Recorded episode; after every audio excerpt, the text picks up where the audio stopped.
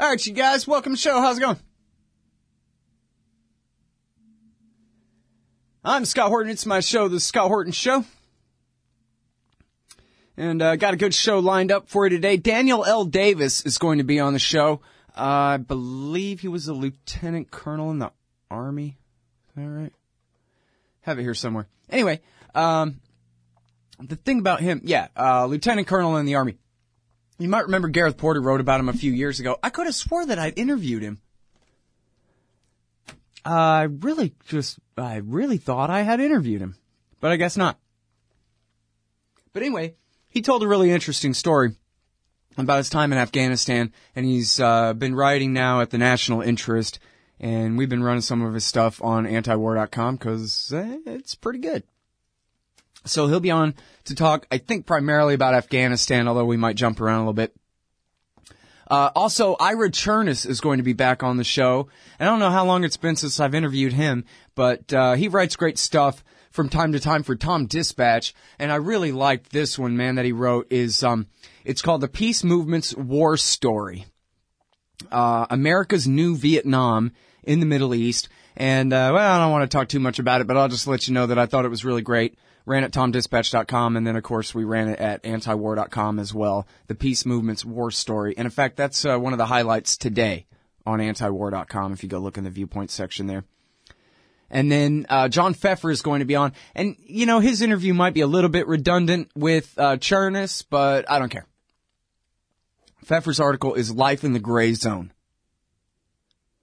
about uh, the American War Party and the terrorist war parties uh, common enemy, so-called moderate Muslims, and those of us non-Muslims who are perfectly happy to live near them and interact with them.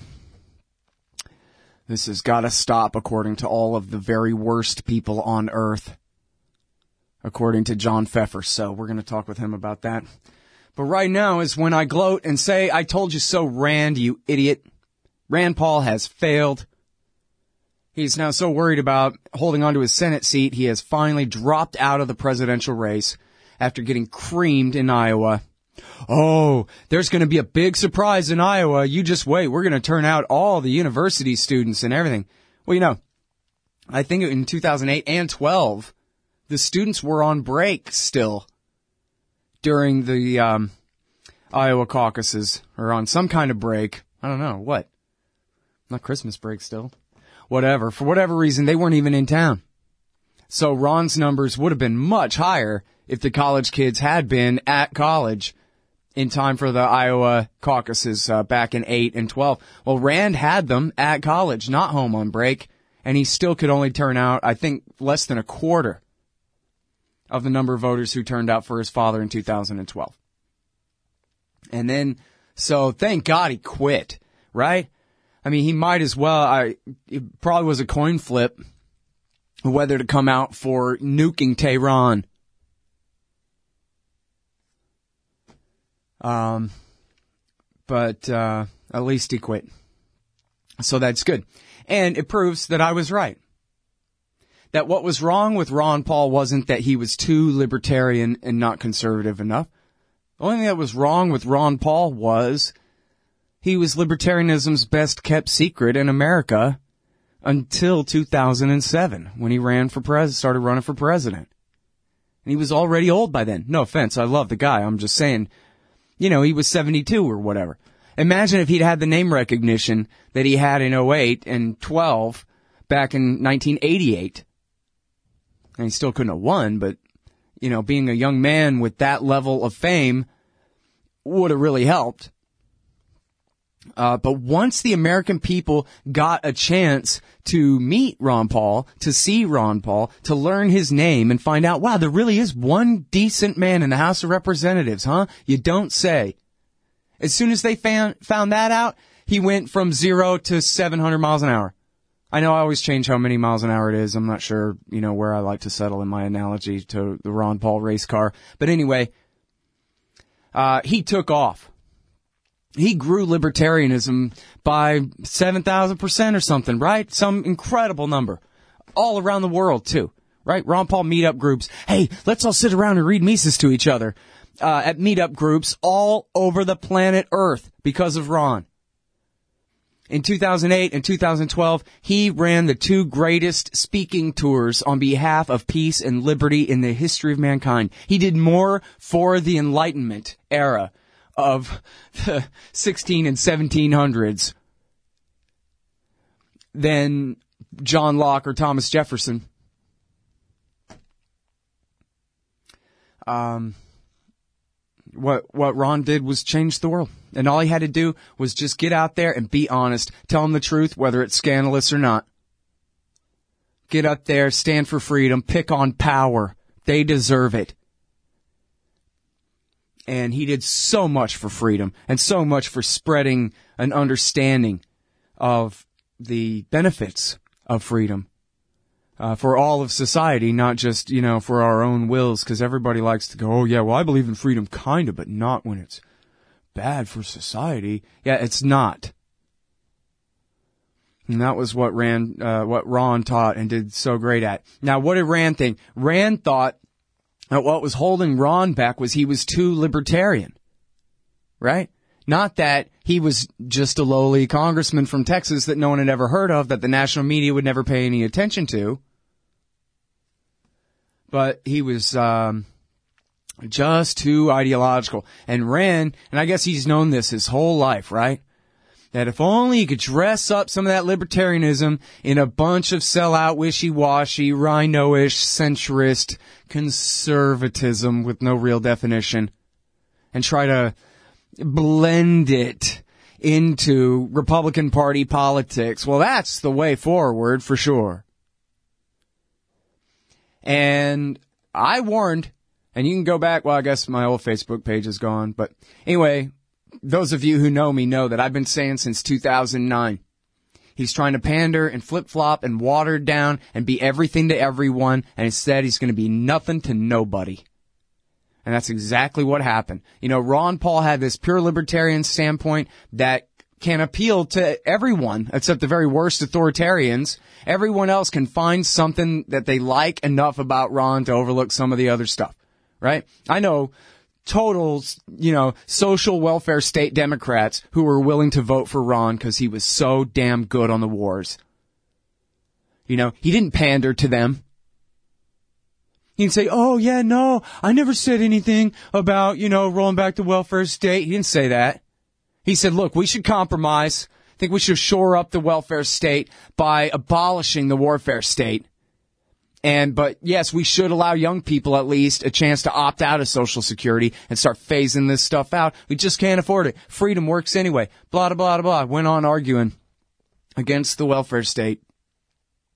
So he was willing to compromise on issues, but not on principles. And the issues he was willing to compromise was medical care for grandma, not slaughtering Arabs. You see the difference there? And yes, it is, it's a crime to rob someone in order to pay for someone else's grandma. Don't get me wrong. I'm against all taxation. It's violence. I'm an anarchist. But I'm just saying. Rand's compromise is as a matter of principle, no one even knows what his principles are. But his compromises on policies, I mean, show that he's got no principle at all.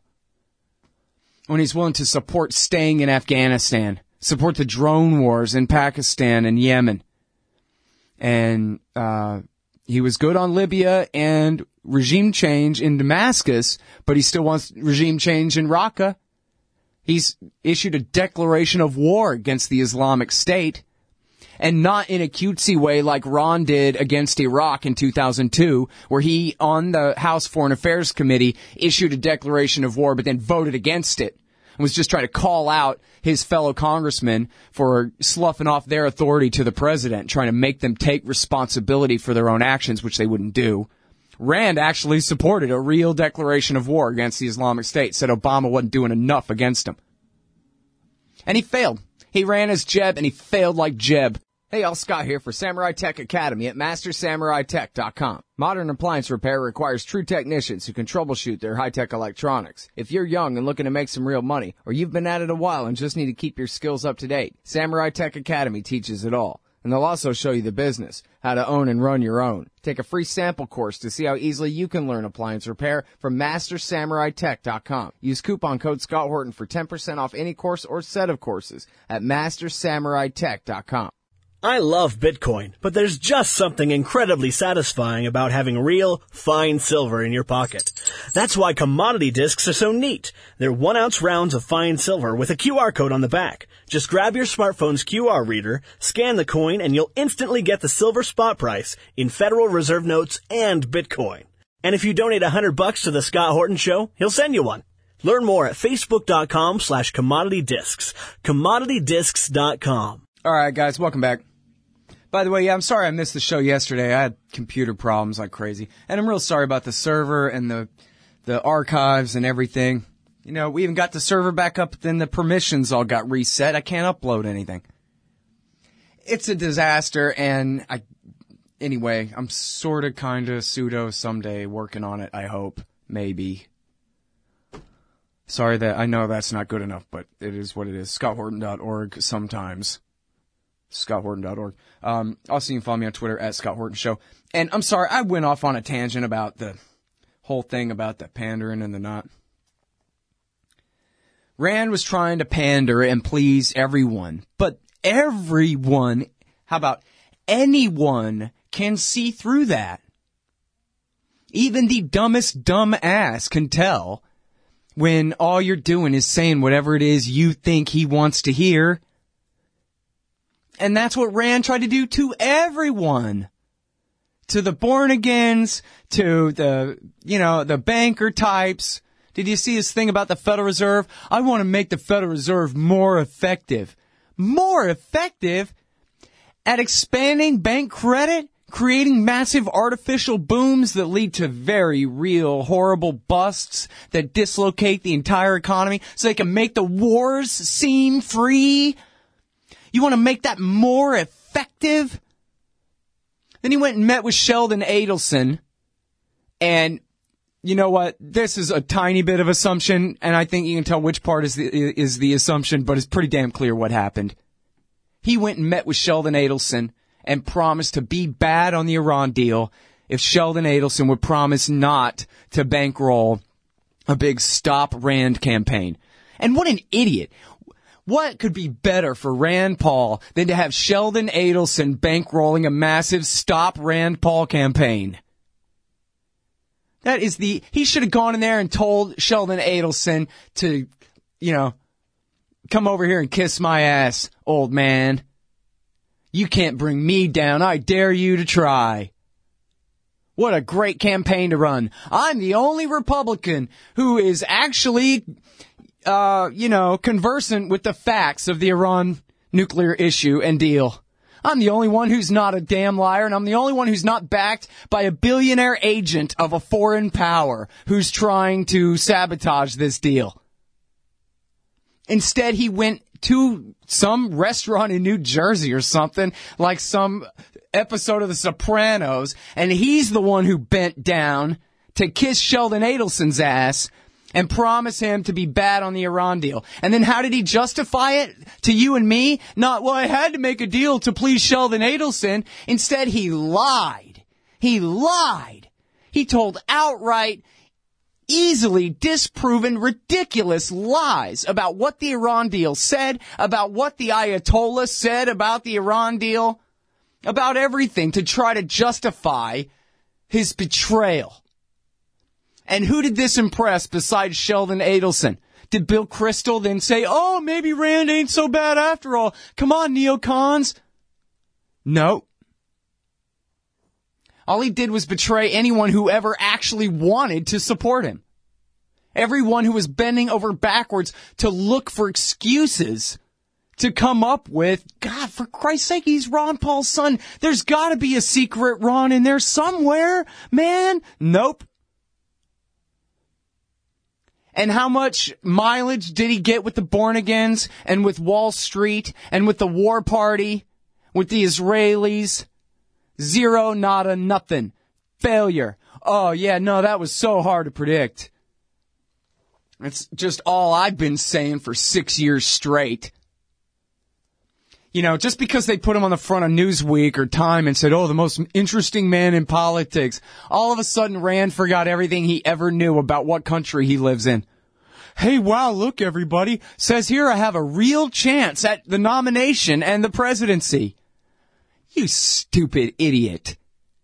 Oh yeah, I guess, you know, I haven't learned anything since fourth grade social studies class either. This isn't an evil empire. This isn't an oligarchy run by banks and arms dealers and agribusiness and the Israelis.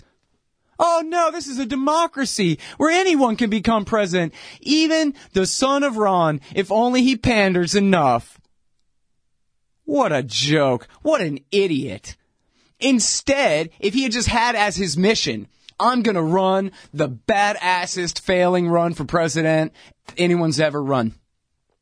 I'm gonna undermine the establishment's narrative on Iraq, Iran, Syria, Afghanistan, all of the entire terror war. I'm gonna tell them the truth about Iran's nuclear program. I'm gonna tell them the truth about the occupation of Palestine, which I guess Ron was never that hardcore about uh, preaching the truth on that. But he always said, uh, you know, America should stop arming and supporting Israel.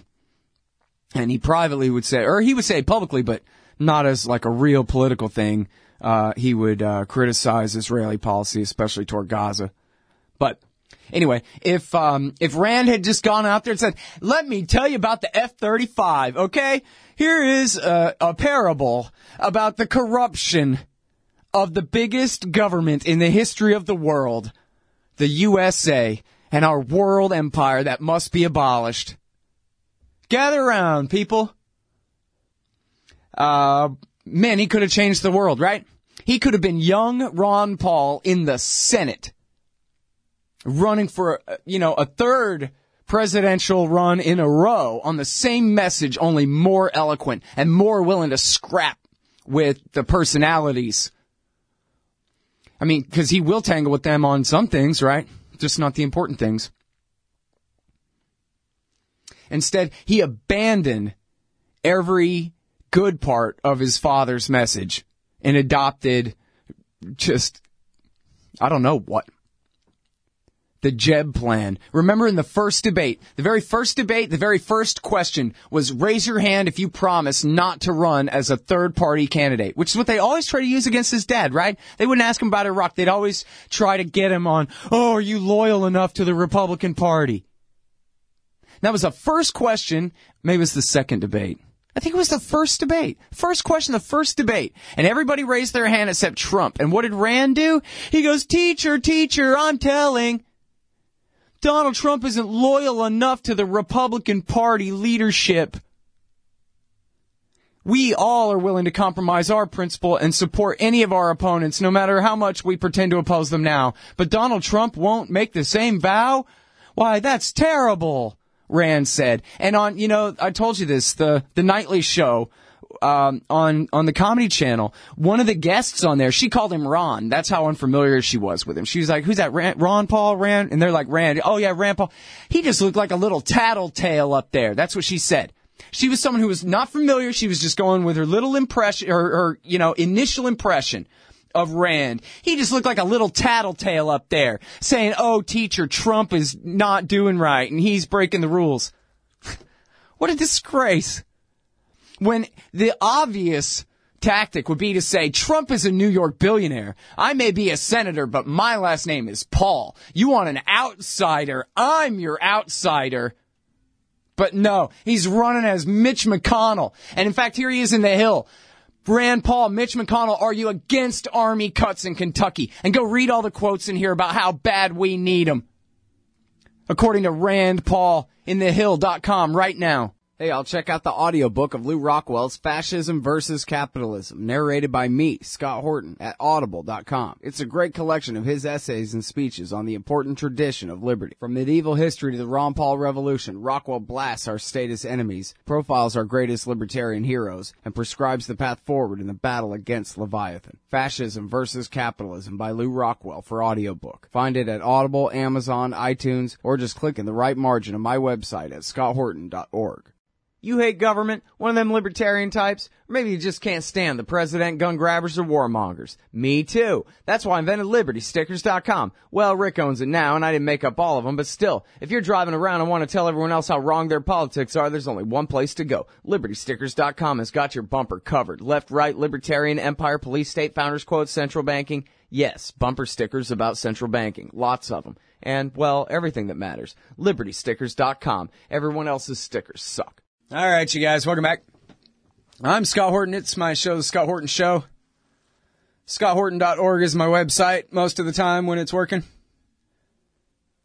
Live here on the Liberty Radio Network from noon to 2 Eastern. And now on with the interviews. First up is Daniel Davis, a former lieutenant colonel in the Army, and uh, now he's writing at the nationalinterest.org uh, with Paul Pillar and some of those other guys over there.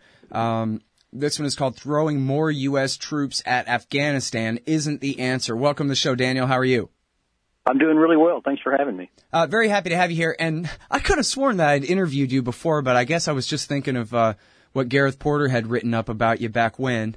Man, I could have Oh, sworn yeah, I'd yeah. interviewed you. But anyway, so you had this really interesting story, and I guess maybe I'm just thinking about my interview of Gareth on this subject too. But um, your thing was you were some kind of supply officer in Afghanistan, which gave you the ability to travel all over all the different aspects and theaters of that war, right at the height of the surge, which gave you a, a real perspective on that war that was lacking basically anywhere else at the time. Is that right? Uh, pretty close. I wasn't a supply officer. I, I was actually uh, an, an acquisition officer for fielding equipment to uh, units all over the country. So that's why I was able to go. But I did see all those things you just mentioned. Well, I guess I don't understand the difference between those two things. Okay. Acquisitions or supplies or whatever. Yeah. You were Klinger. I get it. I mean, not in the dress though. you were Radar O'Reilly. Um, and so, Sure. okay, but so this, this gave you the perspective on the war. And if I remember right, what you said was, Hey, everybody, this ain't working. And this was in what year now that you Uh, came out? 2012. 2012 that you came out. Okay, so um, I guess if you want, you could start with what was the situation then, and and or now, or if you want to start with now and compare it to then, things have gotten better or worse in what ways? Obviously, we have uh, many uh, fewer troops uh, in Afghanistan right now compared to then. Um, but I guess if you could just give us a, a general kind of overall assessment of the situation there that you know a listener might need to hear. Yeah, sure. Uh, and it is uh, useful to start in 2012.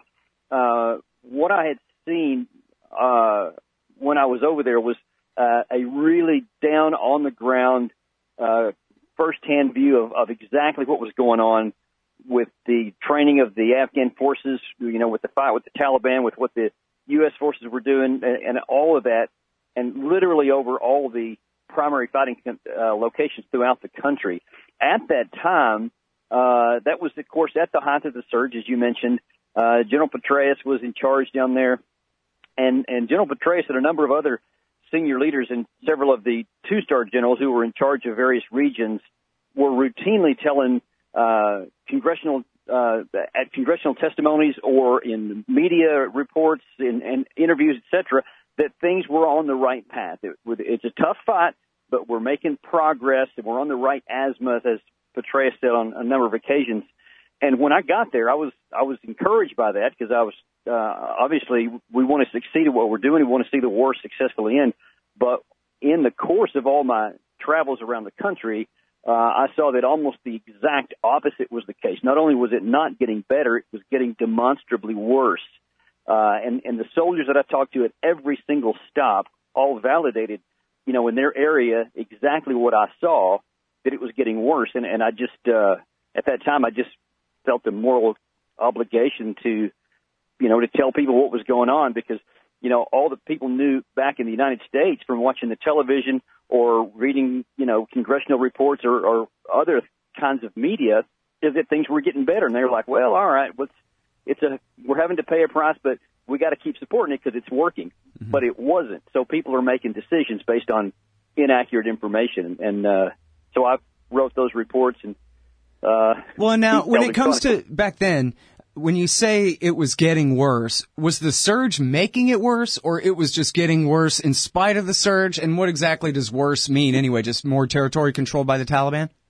Yeah, in the in the primary sense of worse, it's that the violence is increasing. Uh, and yeah, you're you're absolutely right. It, it was made worse by the surge. There was a number of places, uh, specifically where I, I remember this one really poignant experience that has stuck in my mind is that one of the Taliban uh, regional commanders that we had captured in a certain location uh, during his interrogation, uh, he got mad at the interrogator not because you know he was trying to milk him for information, but he said I didn't want to be a Taliban. I had no interest in being a Taliban, but you guys came in and and and part of your uh, operations drew more violence into my area, and some of my family members were killed, and I had an obligation, you know, to try to to try to protect them. He said, so you drove me into the Taliban. We saw that many places that places that we put troops in where there hadn't been any before had violence sticking up because now then there's there's fights to have where there was no fights before. So yeah, we go over there and we conduct all these operations. We're naturally going to have more violence and more people who would never have joined the Taliban did. Mm-hmm. Well, now, but on the other hand, and obviously that makes sense, right? But then the argument would be, well, we're trying to kill more of them than we make, and if we do make a few more, that's one thing. But what we're doing with this surge is, and this is what Petraeus, I believe, had you know, sold publicly what, that we're not going to defeat the Taliban entirely. That's impossible. But we are going to whoop them so bad that come July 2011, they're going to come whimpering to the table and agree to our terms. That was what was supposed to happen here. And so, would you say that that was always just a fool's errand or that, you know, maybe if they had done this or that better, they could have actually achieved that so-called benchmark? No, there was no chance it could never have worked. It was a fool's errand from the beginning. And it, and it wasn't hard to figure out, especially from people who are over there, because you're not taking more people out than you're creating. For every one you take out, you could be creating three. So you're only making the matter worse, no matter how many you kill, because and and there's so many reports and analysis that validate this that um, every time we take somebody up, there is no shortage. There will always be more to replace them than we took out there, and that's exactly what turned out to happen. Mm-hmm. All right, and now, so what else changed since 2012? Well, so before two, or since 2012, of course, we had the the drawdown, which started in 2011, and uh, what I guess it was in early 2014 that the alleged combat mission quote came to an end, where we didn't engage in direct uh, uh, combat with the enemy. What happened? What was expected was that when we had a smaller number of troops, that, the violence would also come down because we're not out there to have uh, you know conflict with them on a on a daily basis. Because prior to 20 prior to this surge, that's exactly what we saw. Every time we added troops, the violence added in, in, a, in coordination with it. So as much as we put troops there, there was more violence. So the thought was going to be, we, we many had hoped that when the troops went down, so would the violence. Unfortunately, because the surge stirred up so much hatred and animosity and and built the Taliban up, that now then when the our troop numbers went down, the violence at first stayed the same, and then it started actually increasing because more of the Taliban were out there and fewer of the defenders were out there, and so the violence actually went up. And now, so whatever happened though to the government in the box and the brilliant new counterinsurgency strategy that was different from every other counterinsurgency strategy before that had all the br- most brilliant minds like Petraeus and Flournoy behind it. And they said they're going to change the entire society over there. yeah, that that briefs well, and it did brief well in, on on American uh, TV networks. But uh, it, it that also never had any chance because uh, specifically in that one that McChrystal so famously said in, in Marjah that we're going to bring talent or uh, government in a box and all that. Well, they bring in somebody who's from outside there who has no uh, credibility uh, or support from the community and tries to impose him, and it was absolute disaster because not the Taliban but the local people rejected it and rebelled against it, and it just absolutely didn't work. And that guy ended up being fired and uh, left in disgrace, although it was kind of quiet. Yeah. And uh, after that, uh, you know, we saw that it was discredited, and we at least stopped trying to do that. But it never had any chance. And All right, well, I'm sorry. Hold it right there, Daniel. Uh, everybody, I'm talking with uh, retired Lieutenant Colonel Daniel L. Davis. He's writing at the National Interest, nationalinterest.org. Throwing more U.S. troops at Afghanistan isn't the answer, and we'll be back in what three or four.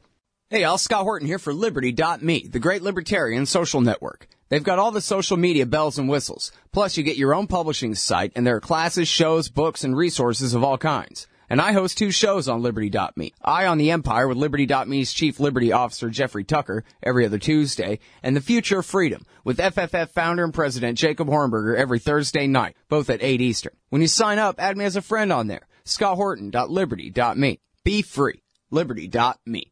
Hey, Al Scott Horton here to tell you about this great new book by Michael Swanson, The War State. In The War State, Swanson examines how Presidents Truman, Eisenhower, and Kennedy both expanded and fought to limit the rise of the new national security state after World War II. If this nation is ever to live up to its creed of liberty and prosperity for everyone, we are going to have to abolish the empire.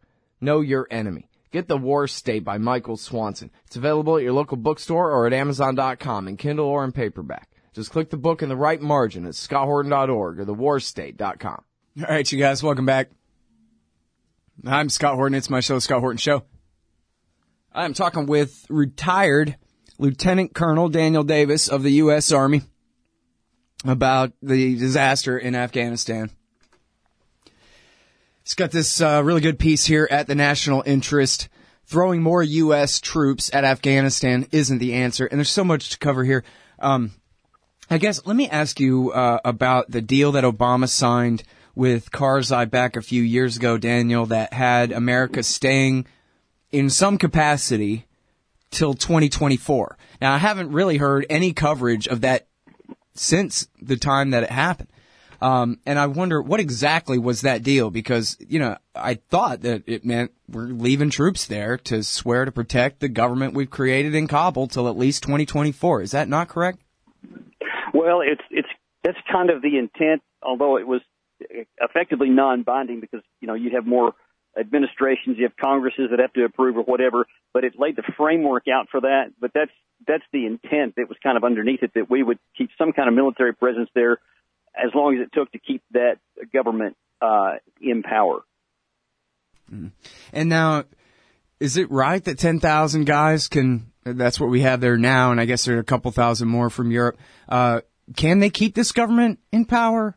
Or are we really if, facing the possibility of a fall of Saigon rooftop helicopter type moment here? If if all you're interested in literally is keeping the physical government in Kabul uh, alive and, and in power in Kabul, then, then yeah, you can do that. That number of troops would be sufficient to do that. But that does nothing to protect the country or to make the country a viable entity or, or to increase the the uh, credibility that the government has among the people. See, that's that's the kind of the lost part of all this. If that government doesn't have the, the confidence of the people that they want to follow it, it doesn't make any difference what whether they don't get overrun or not, whether there's a Saigon or not. Um, for example, the government itself is is very much dysfunctional, as you you may know that there was so much uh, corruption in the last presidential election that they had to do something that wasn't even in the Constitution and basically put two guys in charge mm-hmm. with the prime minister and a chief executive, whatever that means. And uh, they don't get along very well. And even now, how what it's been two years, I guess, since the election, they still don't have a minister of defense. So it, they don't even coordinate their defense policy very well. So it's very dysfunctional. Mm-hmm. You know, I said to Ann Jones one time, are we risking a fall of Saigon type moment where the Talibs just walk right into Kabul? And she says, son, the Talibs are in the parliament right now in Kabul. They've already marched right in there years ago. Yeah, and they don't have any need to because, I mean, we basically have sealed Kabul off from the rest of the country anyway because they, they are afraid to go outside. There's reports, uh, just this week where there's many of the, uh, U.S. staff don't even travel on the roads in Kabul. They have to go anywhere from helicopter because it's so unsafe, and that's in the capital itself. So the Taliban have effectively quarantined the Kabul, the government right now, so they don't need to storm it and you know lose troops in the process. We've helped them do that on our own. Mm-hmm. Yeah, it seems like at some point they could do maybe even just sort of a soft coup and just kind of consolidate the power that they, I guess, you know, instead of storming into Kabul, they're just walking right in and and negotiating their way into power. But now, so could never even mind American intervention here. Could any con- eh, or Pakistani or Iranian or Russian or any other intervention in a vacuum? Could the people of Afghanistan ever have a state, or do any of them want to have one, or they would rather just have an area, a country where they do things the way they've always done things with their Loya Jirgas and this and that, and Kabul can go to hell.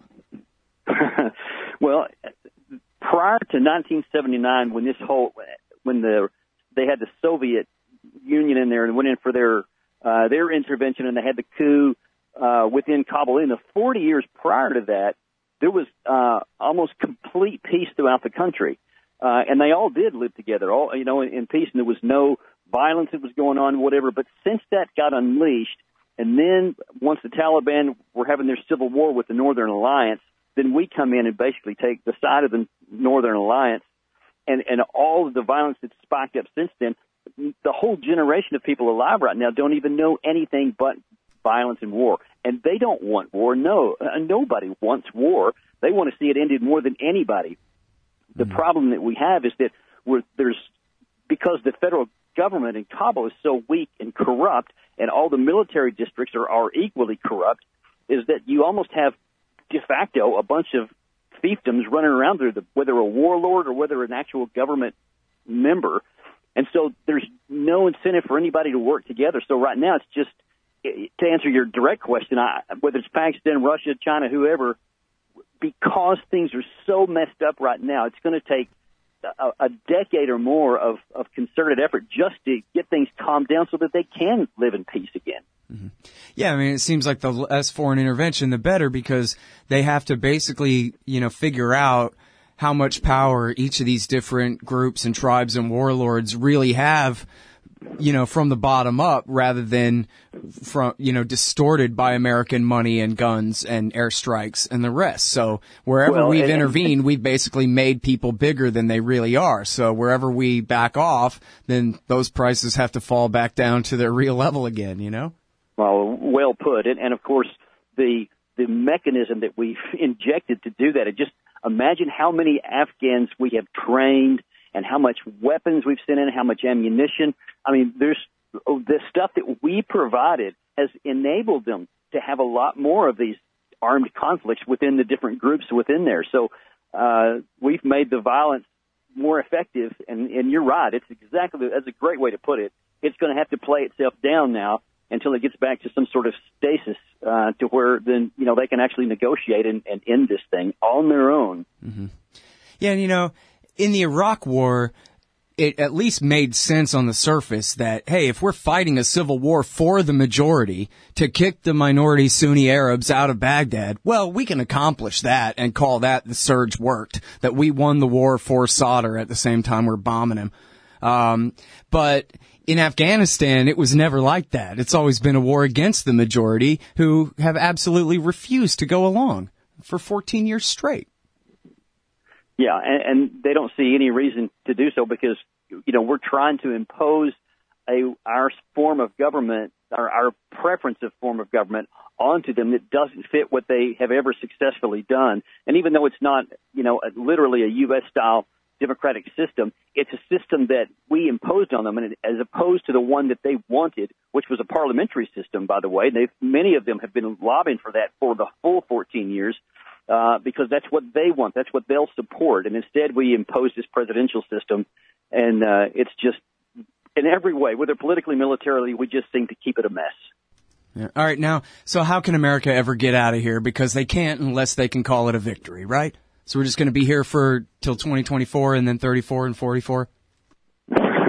well, that's where it's going to take some leadership. Somebody, whether a strong Congress or or, or a, a new president that's that understands things and has the courage to lead on this is, is going to have to change something, or, or we're just going to be stuck in that spiral, which means we'll never accomplish our security goals for the region, and they'll never accomplish their goals for a peaceful survival in a life.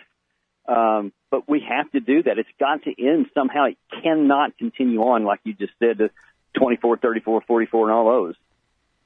All right, now let me ask you this: How many of the commanding officer types and uh, you know around uh, in the Afghan theater when you were there ever talked about Alfred uh, Alfred Mackinder and uh, the world island, and we must dominate Central Asia to keep Russia and China out of Central Asia because North America must rule the center of the heartland forever, like in Zbigniew Brzezinski. Because that seems like a big part of why America refuses to leave Afghanistan that nobody ever talks about uh, it, we we always stay focused on more narrow questions about what's going on in Marja rather, rather than really asking, well, what the hell are we doing there when everybody knows that it can't be won according to the stated goals?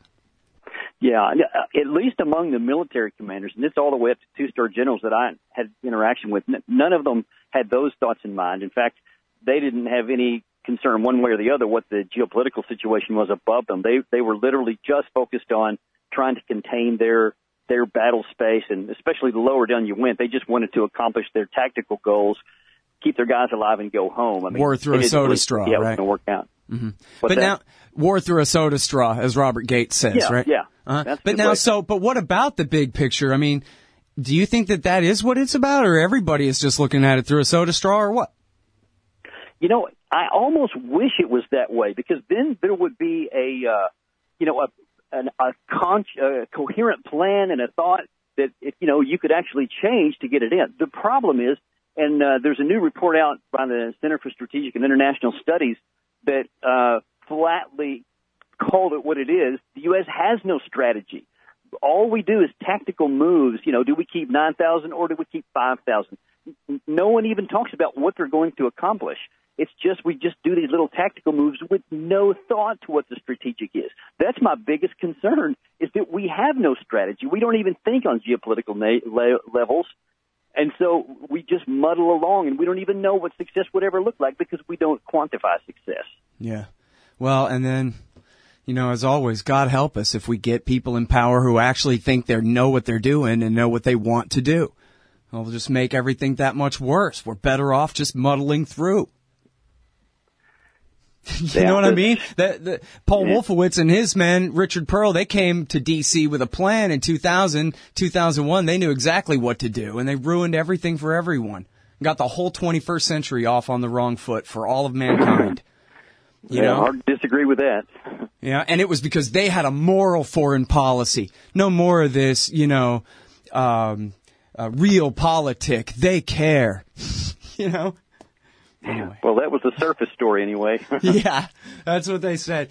All right. Hey, listen, I really appreciate your time on the show. And I'll go ahead and tell you now, some of these quotes are going to end up in my book here before the end of the year. I, I, really do well, appreciate it's, Daniel. My pleasure. Thanks for having me on. I really appreciate it. All right, y'all. That is Daniel L. Davis, former uh, lieutenant colonel in the U.S. Army, now writing for the National Interest at nationalinterest.org. And we'll be right back. Hey, y'all. Scott Horton here for WallStreetWindow.com. Mike Swanson knows his stuff. He made a killing running his own hedge fund and always gets out of the stock market before the government generated bubbles pop. Which is, by the way, what he's doing right now. Selling all his stocks and betting on gold and commodities. Sign up at wallstreetwindow.com and get real-time updates from Mike on all his market moves. It's hard to know how to protect your savings and earn a good return in an economy like this.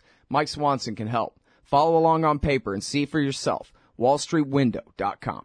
Hey, Al Scott Horton here for MPV Engineering. This isn't for all of you, but for high-end contractors specializing in industrial construction and end users who own and operate industrial equipment. MPV offers licensed professional consulting on chemical and mechanical engineering for your projects. Tanks, pressure vessels, piping, heat exchangers, HVAC equipment, chemical reactors for oil companies or manufacturing facilities, as well as project management support and troubleshooting for those implementing designs. MPV will get your industrial project up and running. Head over to mpvengineering.com. All right, you guys, welcome back.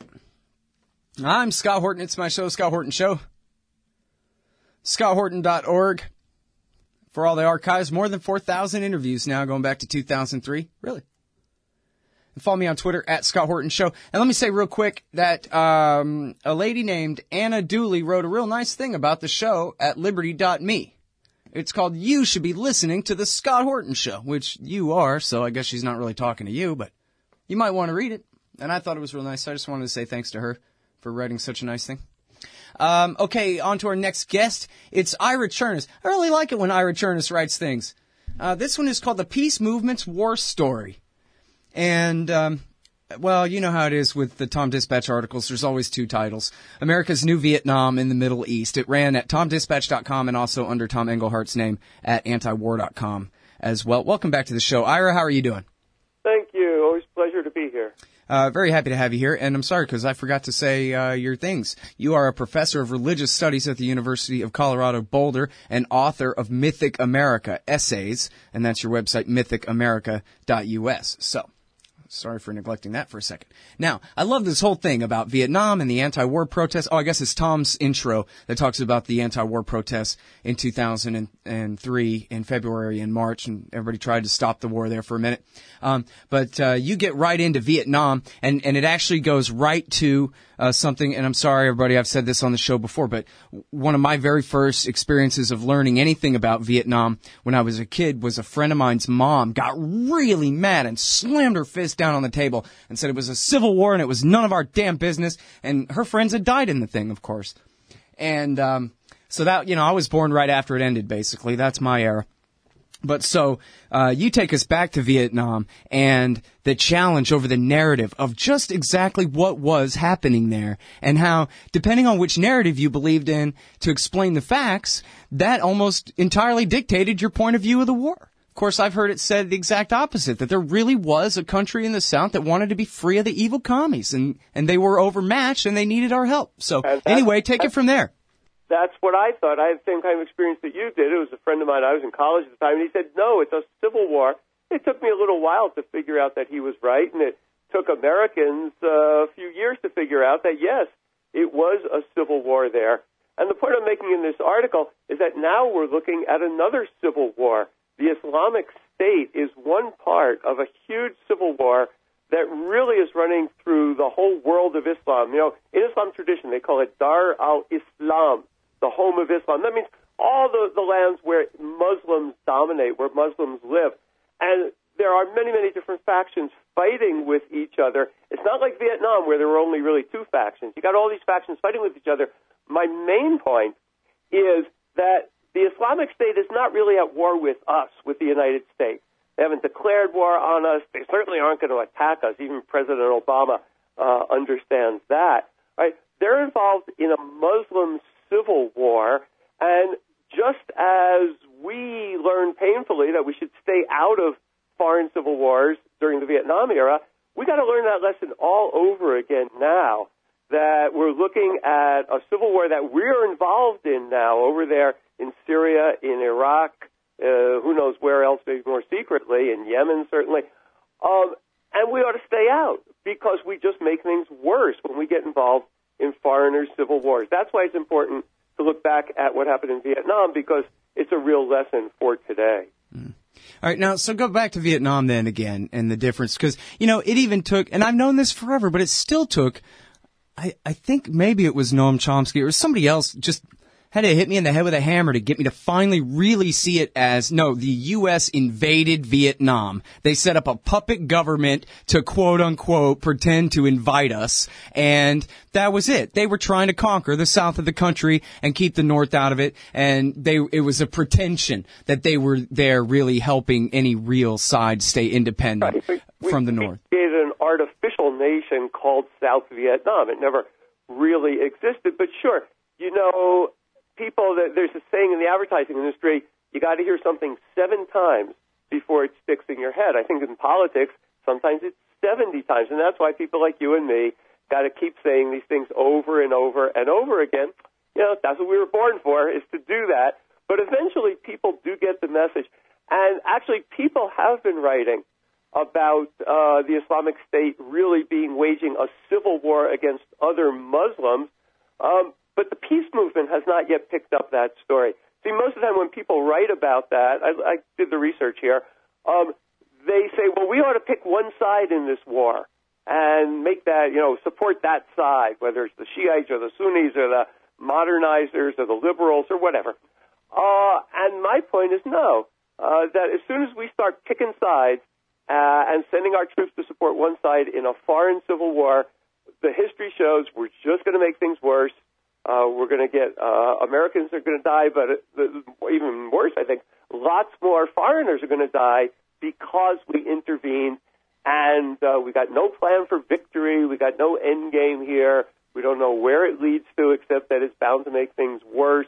And we just got to keep saying that over and over again, and eventually people begin to understand it.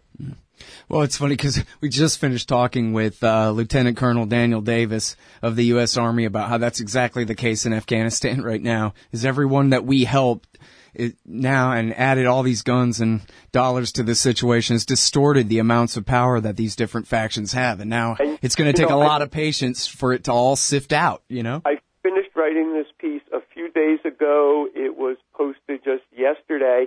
And then I think it was just yesterday, in other words, after the piece was written, New York Times read an article that now the Islamic State is starting to gain support in Afghanistan.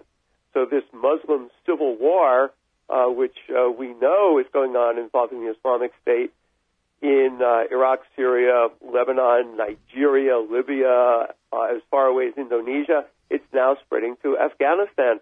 Uh, and so this is just way beyond our ability to control. And, you know, you go back to Vietnam or you look today, so much of American policy and the mainstream pundits, it's based on the fantasy that we Americans have so much power that we can control what's going on all over the world. You know, the term they like to use is order and stability, right? We're going to bring order and stability.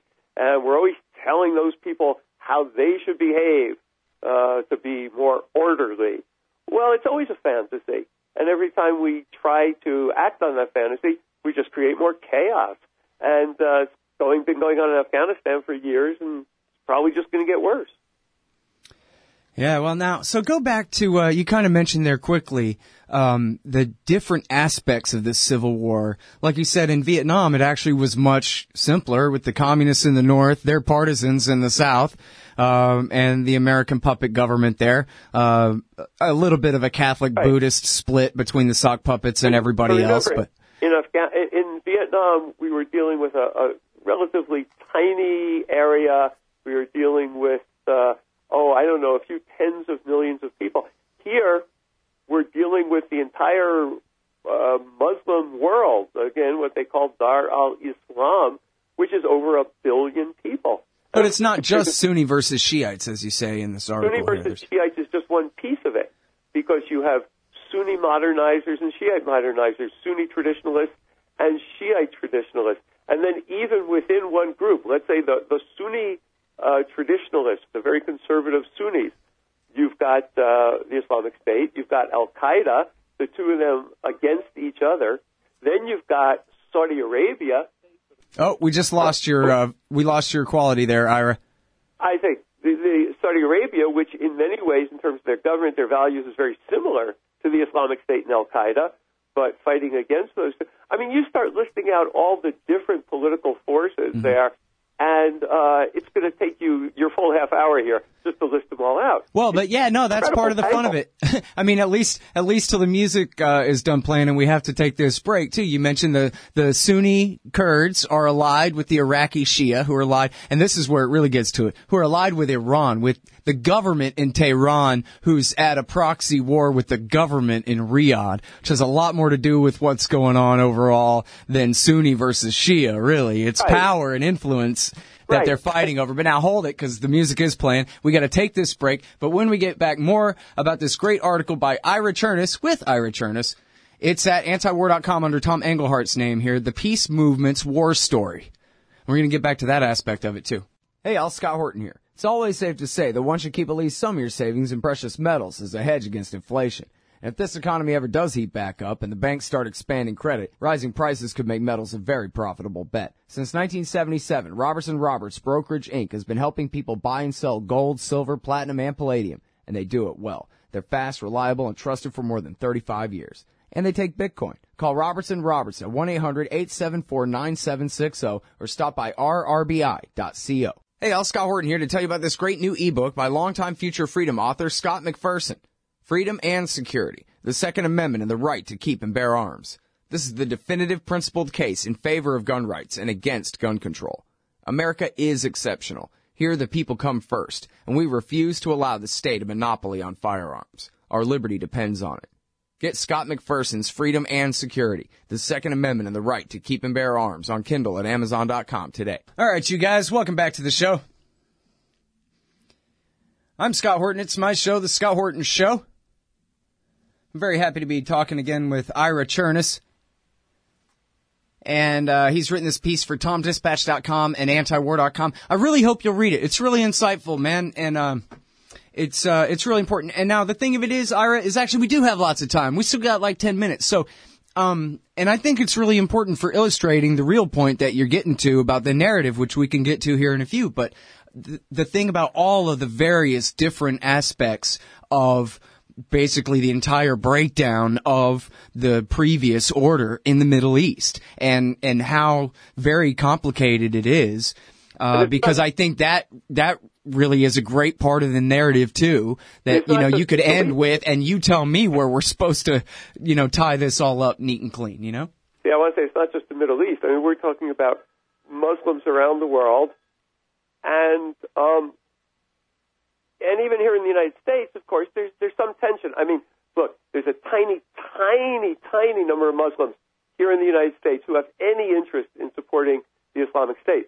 The problem is that the Islamic State thinks that by turning Americans, non-Muslim Americans, against them, that they can recruit more Muslims here in the U.S. But they're not doing very well. Let's face it; they're they're getting uh, hardly any recruits here in the U.S.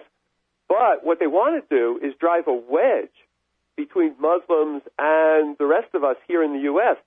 That's why they would like to provoke attacks, like the one in San Bernardino. Right? They're not about attacking us directly, right? It's a recruiting device. I mean, it's kind of perverse. I'm certainly not in favor of it, but I think it's really important to understand it that they're trying to use our fear as a tool so that they can recruit more Muslims to their side, the Islamic State side, in this Muslim civil war. We're just pawns. We're just bystanders. We're not the target, really, uh, of their goal or their strategy. They're using us. The, the, the tragedy is that it's working to some extent, that they're creating this fear and they're creating this anti-Muslim backlash, which is exactly what they want to do. Mm-hmm. And uh, so every time that we Americans uh, say, "Oh, we got to spend, spend more money," as I see the Pentagon wants to do now, um, to, to fight against the Islamic State, we're giving them exactly what they want.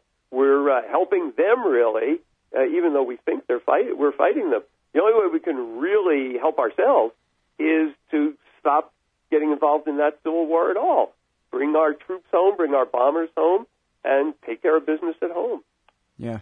Well, and you know, what's funny about all this, too, to me anyway, is the counterfactual, and I guess especially just because the coincidence of it all taking, you know, beginning around the millennium and everything, and the symbolism of just the entire 21st century and and how different things could have been. And you know, I'm sure this probably isn't exactly where you're coming from, Ira, but from my view, it's always been would have Harry Browne, the libertarian, had won in 2000 instead of Bush, and probably 9/11 yeah. wouldn't have happened at all. But I know what honest. he would have done in response, and because he told me is that he would. Ralph Nader, the Green Party, had won in 2000. But well, yeah, same same difference. But you know, and Harry Browne told me himself what he would have done was he would have authorized the most limited mark and reprisal mission to kill bin Laden or capture bin Laden and put him on trial. And then he would have given his Statue of Liberty speech to the world all day, every day from now on while he dismantled NATO, brought the troops home from their empire bases around the world and abolished the empire, but he would have verbally beat planet Earth over the head with the Scottish Enlightenment every day for eight years. And, and he, he just would have been telling them that, you know, listen, the future is freedom. And, and and meant it, right? Not in a Paul Wolfowitz way where he's going to kill you all in the name of it, but no, really, and demonstrate it. This, this is what it's like to have a country with a Bill of Rights and, and really go with it and, you know, really abide by it. And, and then this is what they've done instead is turn the entire Middle East in a, as, as Michael Scheuer put it, I'm sorry I'm going on so long, but as Michael Scheuer put it, that they are completing the radicalization of the Muslim world that Osama bin Laden had been utterly failing to accomplish himself. The USA did it all for him. This was Osama bin Laden's original strategy was to antagonize uh, uh, the United States and, and NATO into attacking uh, and, and to mobilizing ourselves around this narrative of, oh, Al Qaeda is the great enemy. That's exactly what Al Qaeda wanted, and now the Islamic State is doing the same thing. But I don't think we have to dwell so much on the mistakes of the past. I think what we've got to think about is how much better we can do in the future. And one of the points I'm making in this article is that the peace movement has not been very successful in recent years. And I think that's because the peace movement spends all its time criticizing what the government is doing, what the mainstream media are doing. The peace movement's not offering its own story, its own uh, constructive view of what's going on, and that's why I think that this uh, I, uh, narrative of the Muslim civil war, saying this is a Muslim civil war, they're not out to get us, they're out to get each other. That's uh, something that the peace movement can contribute to the uh, overall conversation in this country. And I think it can be a way that the peace movement can rebuild itself. Uh, every movement needs a strong positive narrative to describe from its own point of view what's going on. The peace movement hasn't been doing that lately, and I think it's time to start. And it's a good thing to say yeah. that this is a place where um, libertarians like yourself and more left-leaning people like me uh, we can reach across the aisle and work together on this issue. Right. And then as you're trying to teach us here before about Vietnam is this is a big part of what changed the the uh, support for the Vietnam War was the changing of the narrative and the coming around, just like happened to you personally, the coming around of the American people to seeing the war different, rather than we're sticking up for you know this group or whatever. That yeah, it one, was. One of the things I I learned is, is when I uh, switched my story of the Vietnam War is that your political views or the policies you support depend on the story that you tell because the story is the way you describe the world. And that's what determines how you're going to act in the world is the way you describe the world, the way you interpret the world. And that's always been a, a crucial role for, for peace movement, peace activists, is to help Americans see the world differently talk about the world differently. Mm-hmm. And uh, in this particular case, that's why I keep coming back to this. If we describe what the Islamic State is about, is that they're one faction in this very complicated Muslim civil war. As soon as you see it that way, everything looks different. And then you realize how self defeating our military involvement over there is. Mm-hmm.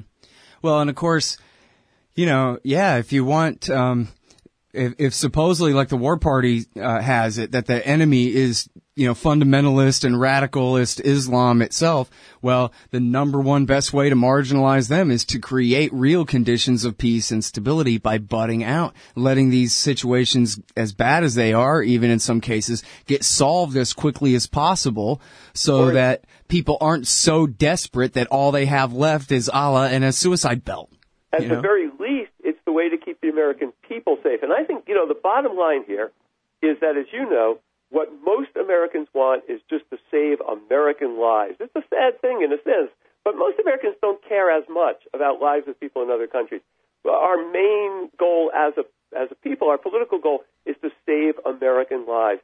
And the longer we're fighting over there, the more the easier it's going to be for them to radicalize tiny numbers of Muslims here, and you're going to see more of these San Bernardinos if we want to protect American lives, the best thing we can do out of their civil war, uh, to say it's a tragedy, but it's not our job to solve all the evils of the world. We're not Superman flying around uh, fixing, uh, righting all the wrongs in the world.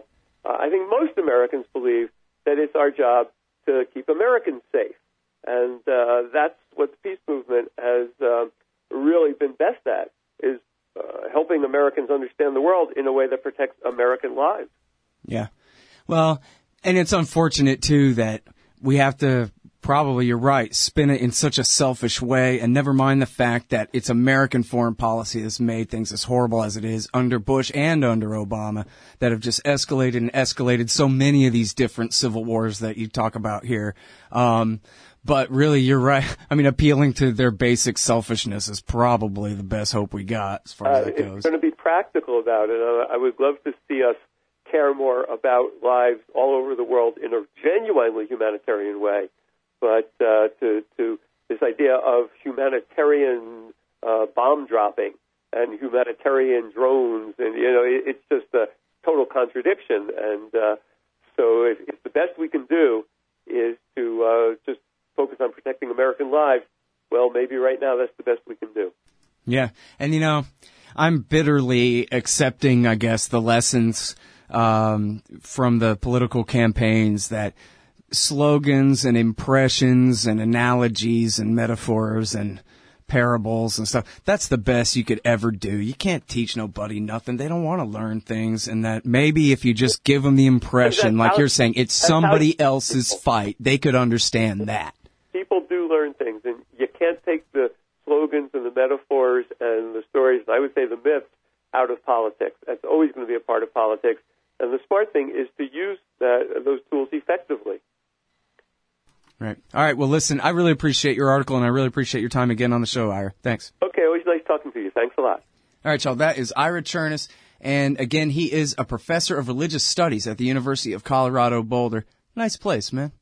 And uh, he's the author of the online Mythic America essays. His blog is mythicamerica.us. He's at tomdispatch.com and antiwar.com with this one, The Peace Movement's War Story. Back in one sec with John Feffer. Hey, Al Scott here. If you're like me, you need coffee. Lots of it. And you probably prefer taste good too. Well, let me tell you about Darren's Coffee Company at darrenscoffee.com. Darren Marion is a natural entrepreneur who decided to leave his corporate job and strike out on his own, making great coffee. And Darren's Coffee is now delivering right to your door. Darren gets his beans direct from farmers around the world. All specialty, premium grade with no filler. Hey, the man just wants everyone to have a chance to taste this great coffee. Darren'sCoffee.com. Use promo code Scott and you get free shipping. Darren'sCoffee.com.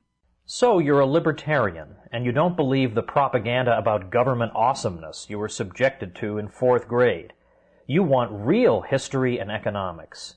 Well, learn in your car from professors you can trust with Tom Woods' Liberty Classroom. And if you join through the Liberty Classroom link at scotthorton.org, we'll make a donation to support The Scott Horton Show. Liberty Classroom, the history and economics they didn't teach you. All right, y'all, welcome to the show. Back to it, I mean to say. Oops. I'm Scott Horton. It's my show, Scott Horton Show. And next up, it's our friend John Feffer. This is a little bit along the same lines of our previous interview, but just a little bit. Uh, the article is Life in the Gray Zone. And, uh, of course, it's at Foreign Policy in Focus, FPIF.org, as well as antiwar.com. Welcome back to the show, John. How are you? Fine. Thanks for having me on the show. Uh, very happy to have you back here. And so, um, the gray zone. This whole thing was mentioned by our previous guest, Ira Chernus, about how ISIS has a strategy of trying to divide the American people from the Muslims among us. Could you please elaborate, sir? Sure. Well, uh, you know, ISIS basically has launched uh, a war not so much against us, uh, i.e., the West.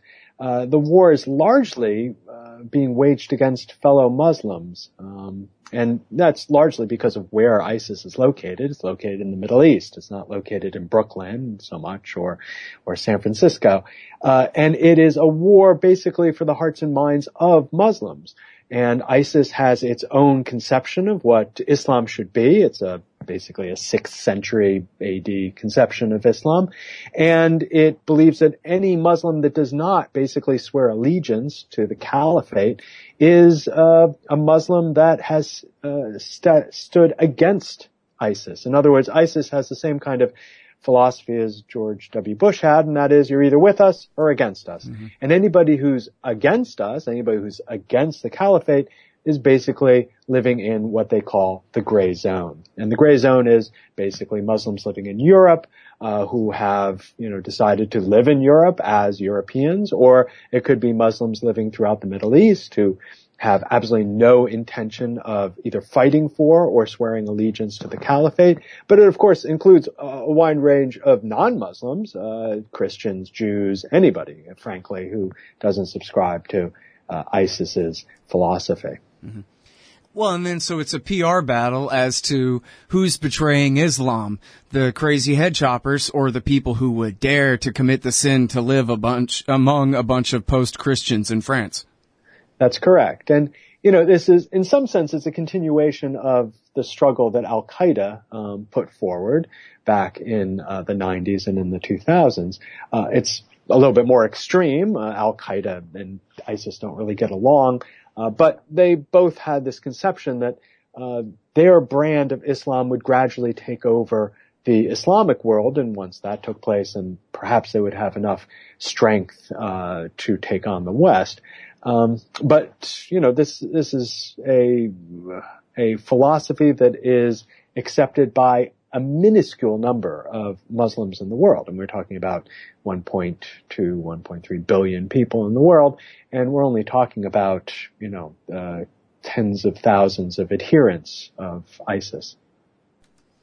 Right. Well, and and boy, there's a part of the narrative that never gets uh, explained very thoroughly. And thanks for mentioning that. And then, but so I wonder, um, is has uh, uh, Abu Bakr al-Baghdadi, the so-called uh, self-declared Caliph Ibrahim there, has he hired John Kerry to be his PR man? Because uh, I saw the Secretary of State was saying, "Oh yeah, well you know the Islamic State, they're infidels." Or what was the quote? I'm getting the quote wrong. I'm sorry. I have it here somewhere though. Where yeah, no, apostates. He calls the Islamic a white a Presbyterian or Episcopalian or Lutheran from the northwest of the middle part of North America uh, says that uh, Baghdadi and his men are apostates, and I'm thinking that, come on, they must have paid him off to say that, right? well, it, that is valuable recruitment material, I'm sure, for ISIS, as is you know, most of the statements by Donald Trump, uh, the other kind of uh, candidates in this uh, election year all of whom kind of feed ISIS, you know, lines, whether it's their Islamophobia in the case of Donald Trump saying that there should be no Muslims uh, admitted into the United States or Ben Carson saying that there should be no Muslim president. All of this for ISIS confirms the notion that there is no place for Muslims in the West. In other words, there is frankly no uh, viable gray zone uh, that Muslims really should make a choice between us, the caliphate, and them who will never accept Muslims. And you know, this polarization, of course, is not just taking place in the United States. It's taking place throughout the world, perhaps most vividly, most disturbingly in Europe, where uh, the kind of far right wing, the most extreme uh, versions of Donald Trump, if you will, in Europe have indulged in the same kind of Islamophobia, basically saying there's no room in Europe for Muslims, even though Muslims have lived in Europe for hundreds of years, and in the case of the Balkans for a thousand years or so. Hmm. And now, um, it's true too, isn't it, that um, in Europe, by and large, Muslims are much more alienated from society than they are here because I guess mostly most Muslim Americans are recent arrivals and they tend to be from the upper classes of the countries that they fled from rather than tired, poor, huddled masses. They all have PhDs and big houses.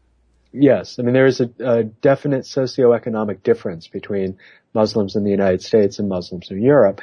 And that means that essentially Muslims, Muslims in Europe uh, suffer from a double stigma. They are, they're both. They're treated like Mexicans. Precisely. Exactly.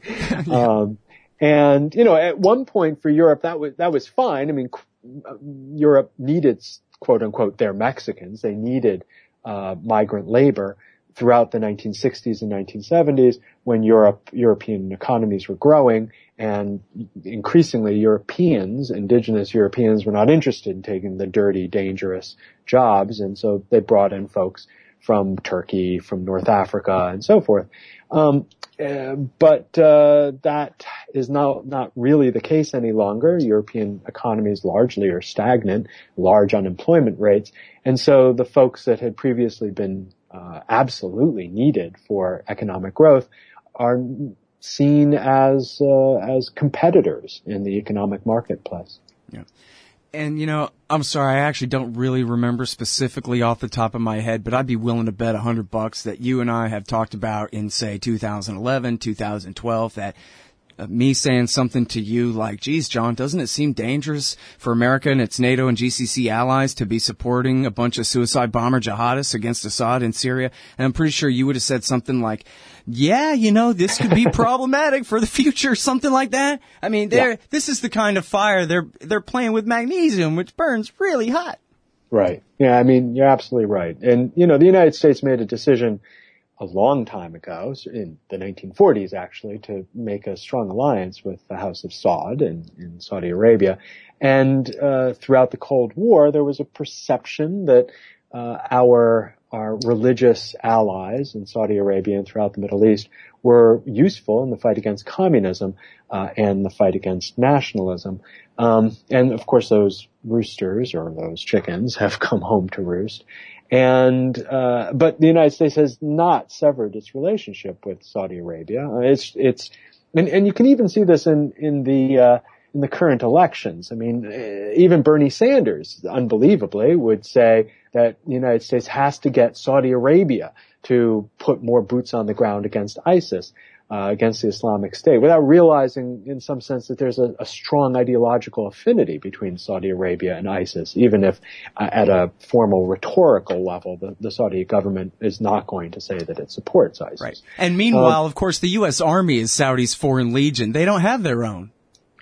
Uh, well, the Saudi actually this this is a, a, very disturbing development, and that is that the Saudi uh, government has decided that, uh, particularly after the nuclear agreement between the United States and Iran, that the Saudi Saudi uh, military has to uh, import even more weapons than it has been importing, many of which come from the United States. So the Saudi government is expecting a major increase in yeah. its military uh, fighting capability. But they've got no field army, no real one, just internal Gestapo forces, right? And I'm sorry because now we're out of time for this segment. That's the question when we get back uh, from this break with the great John Feffer. He's at FPIF, Foreign Policy in Focus. Great stable of writers over there, and more about the gray zone after this. Superior blends of premium coffee, roasted fresh in Zionsville, Indiana. Darren's Coffee satisfies the casual and the connoisseur. Scott Horton Show listeners, visit darrenscoffee.com and use the coupon code SCOTT at checkout for free shipping. darrenscoffee.com Because everyone deserves to drink great coffee. Hey, Al Scott here. If you've got a band, a business, a cause, or campaign, and you need stickers to help promote, check out thebumpersticker.com at thebumpersticker.com. They digitally print with solvent ink, so you get the photo quality results of digital with the strength and durability of old style screen printing. I'm sure glad I sold thebumpersticker.com to Rick back when. He's made a hell of a great company out of it, and there are thousands of satisfied customers who agree with me too. Let thebumpersticker.com help you get the word out. That's thebumpersticker.com at thebumpersticker.com. All right, you guys, welcome back. Well, we gotta mention this in a minute, I guess. Obama right now is giving his speech at a mosque on sort of kind of the same subject we're discussing here, the so-called gray zone, where, you know, civilization, where people can get along despite the fact that they have different beliefs, uh, that is the enemy of the war party on our side and the war party on their side too. But uh, where we left off, uh, I'm sorry, it was the narrower question of Sanders' claim that yeah, we got to get the Saudis' field army to go invade Iraqi Sunnistan for us. And uh, but then I was thinking, you know what? Maybe I'm wrong. Maybe I'm overstating the case that they don't really have an army capable of a foreign adventure, uh, only putting down domestic dissent. But I guess that's just what I'd always heard, John. Oh, and I'm sorry, I'm talking with John Feffer from Foreign Policy and Focus about it all. Uh, is that right, John? about uh, Saudi's field army or not? Have we lost audio? Can you hear me? Are you there? I think John can't hear me, guys. Uh, we're still connected. Are you there? Are you there? Can you hear me? Can you hear me? We're talking. Well, I don't know. It could be a problem on my end, but I don't think so. Let me see here. Seems like everybody else can hear me. Can't hear me. Well, let's call back then. Uh, okay, he's online. I'll try to call him back and see what happens. Hey, it's live radio. These things happen, man. No big, no big deal. Uh, can you hear me now, John? Oh, now I can't hear you. I can see you, but I can't hear you. Uh, so we've got a problematic problem of some kind. Maybe third time will be a charm here. All right. Again, it's live radio. These things happen. No big deal. He's calling back. Least we don't have to mess with dialing phone numbers here. Hey, all right. No, I still can't hear you. Uh, Oh well. You know what? I have your phone number. I'm gonna hit redial on it in just a sec.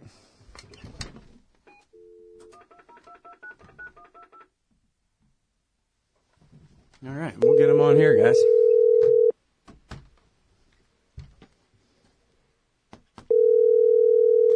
Yeah, these things happen, man. Hello.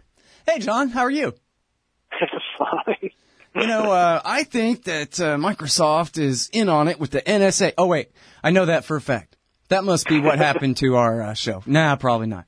Uh, always Skype problems. Hey, listen. So I'm sorry. Where we left off, we were talking about whether or not uh, Saudi has a field army that they could send to Iraq to rouse the Islamic State out of Fallujah and Mosul. And you were going Right. to say before the music there. I mean, they have they have some army. It's not, not extensive, but you know uh, they have a pretty uh, extensive air force, and they are bulking up. I mean, Saudi Arabia is one of the leading arms importers in the world, um, and it, it brings in some of the heaviest heaviest guns from the United States. And so they are, even though they are, their budget has been hit hard by the declining price of, of oil internationally. They are still committing huge resources to their military. Well, yeah, Lord knows they're uh, raining hell down on the poor Yemenis all day, every day. That's correct. No question about that. All right. Uh, and with plenty of help from the U.S., by the way. Um, all right, but now, so, yeah, back to the narrative here. We, we have a real problem, I think, that the best progress anyone ever made was Ron Paul back in 2007 when he had his big fight with Rudy Giuliani, and he said, no, wait, the 90s existed.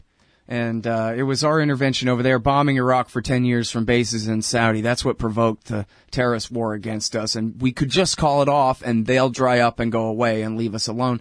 But man, no one on that level is making that kind of argument. And it just has no traction whatsoever on the national level. It, the damn debate is dominated by Ted Cruz, if not anybody else. I can't think of who does a better job of making it plain that the enemy is radical Islam, which could mean one man in every neighborhood everywhere from Morocco to the Philippines, right? Yeah, and you know it, it has had an impact on American public opinion. You know, more than half of Americans believe that they or their family will uh, be affected by a terrorist attack in the next few years. Uh, even though the likelihood of being involved in a, a terrorist attack at this point, especially if you're in the United States, is uh, comparable or even less likely than being hit by lightning. So, you know, this this is how the the rhetoric has translated into public opinion, and then public opinion uh, reinforces the candidate's position, kind of uh, feedback loop.